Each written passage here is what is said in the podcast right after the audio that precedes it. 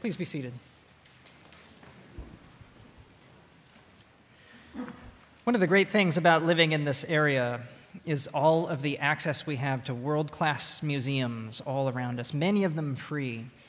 And I've been here just a little over three years, and I'm ticking away at, at all the places I want to go to, but there's still some places that I haven't been to. And there's one particular museum that I've been interested in seeing, and, and I, I thought it was a little bit of a sign last week at our speaker series. One of the curators from that museum spoke to us about a Picasso uh, exhibit that they had.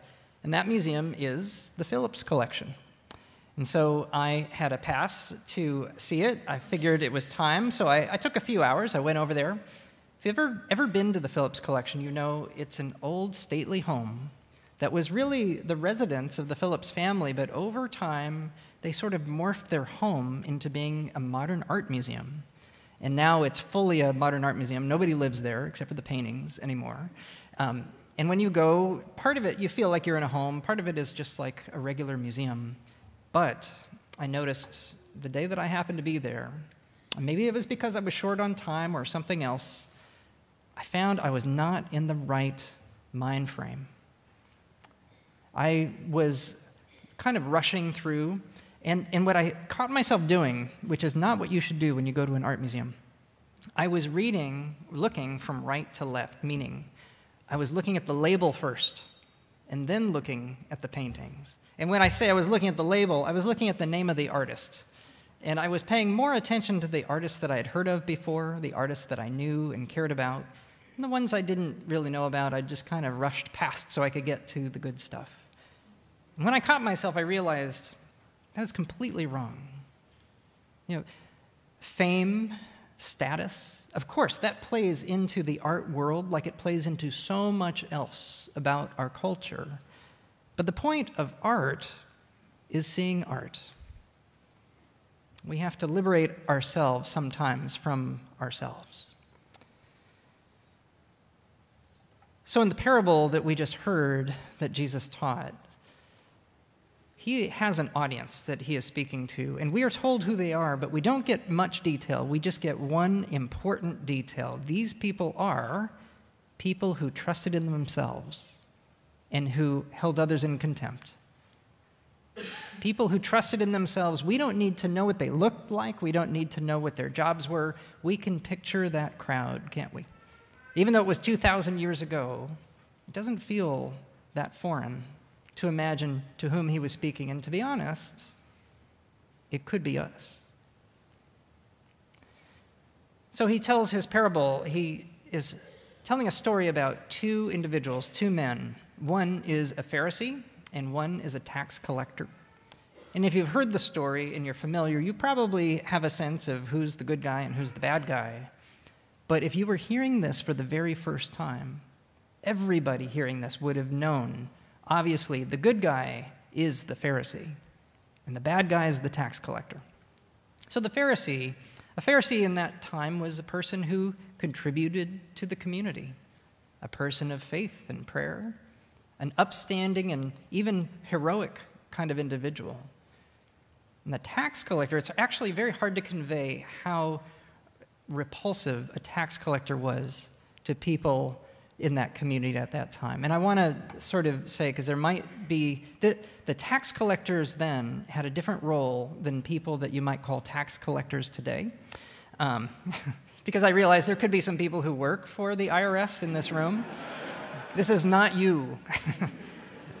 the tax collectors at that time were known, it was part of what they did was to take money. Basically, they were crooks.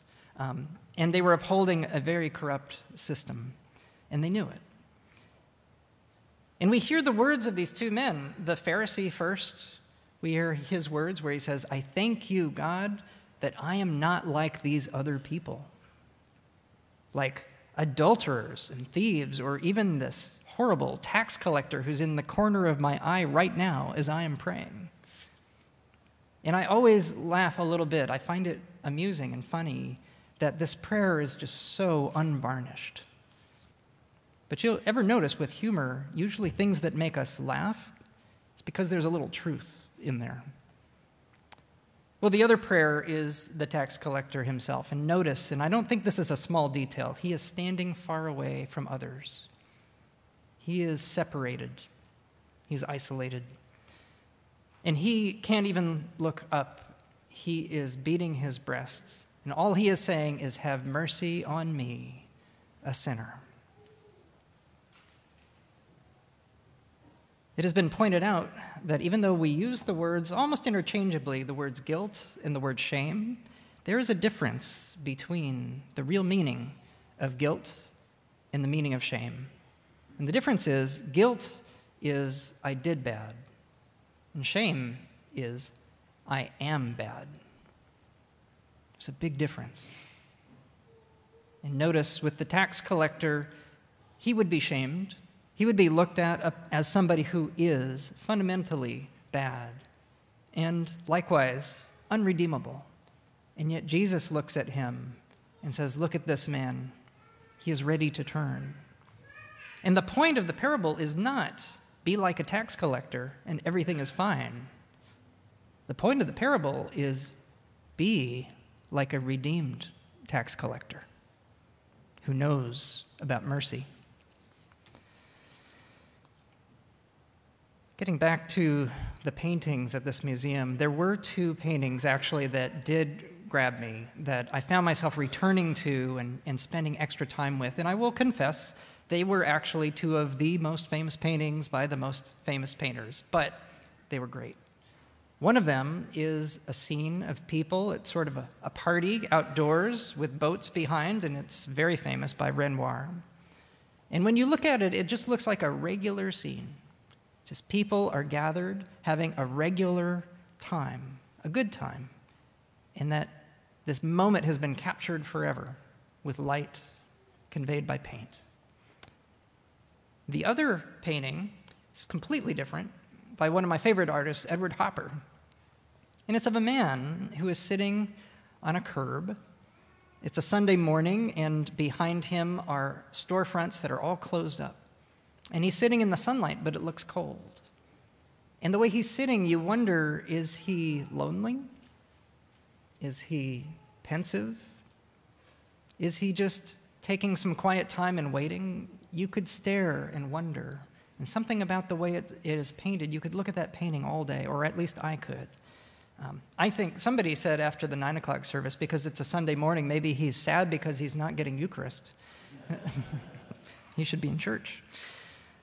Um, both of these paintings, though, depict utterly ordinary things, but they're extraordinary. And I think that's what we are. That's what we humans are. We are ordinary and extraordinary. And every person we meet is ordinary and extraordinary. And so the minute that you think you are great, you've got it wrong. And the minute that you think you are worthless, you've also got it wrong. Because you are, in fact, ordinary and extraordinary. And I want to say a word about names. You know, the names of those artists, they're important. We, we want to see them. We want to know the identity, who it is that, that we're looking at. And we ourselves, when we talk to each other, um, we all have a name we have an identity, and we all have a relationship with our names. I will say one icebreaker that I love to do. I was a new person in this community about three years ago, and I had the opportunity to ask this icebreaker many times. You can ask, Tell me something about your name.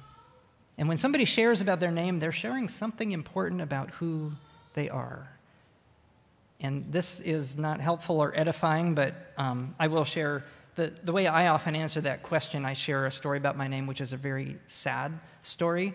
Uh, my name, Robert William Fisher, I most of the time like, but I've got a mixed feeling about it because on the FBI 10 most wanted list is a man named Robert William Fisher. And I really hope that they catch him. I think he's in Canada hiding out, so I don't know.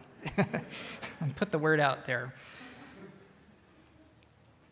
But our names are important, and today we will um, celebrate a new name for a person here in this community.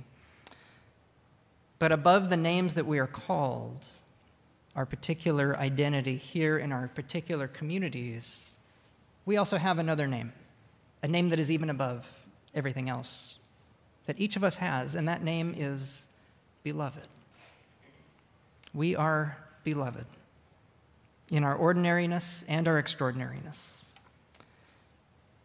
And I want to close with an illustration. And this illustration came to me um, as I was pondering this reading.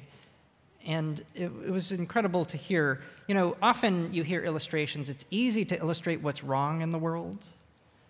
When you see an illustration of what's right in the world, um, we need to lift those up. And so this is one of those. I was talking to a good friend of mine who is up in New England, in a rural part of New England, the other night, and he was obviously, um, I could tell, very happy with what he had done that evening. And, and I said, Well, tell me about what have you been up to? He said, Well, I just cooked a meal, chicken and biscuits, for 15 people.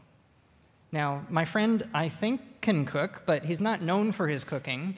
And for him to cook a meal for 15 people, I said, Well, you've got to tell me more about that. What's this about? Well, turns out there's a community that lives in a house near where he is, and it's called Dismas House. It's an intentional community, um, and it's a nonprofit organization. And some of you may know who Dismas is St. Dismas. Dismas was the thief on the cross who repented to whom Jesus said, You will be with me in paradise.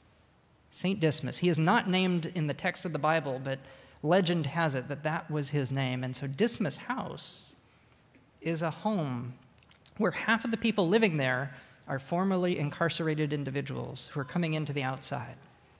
And the other half are young students, college students.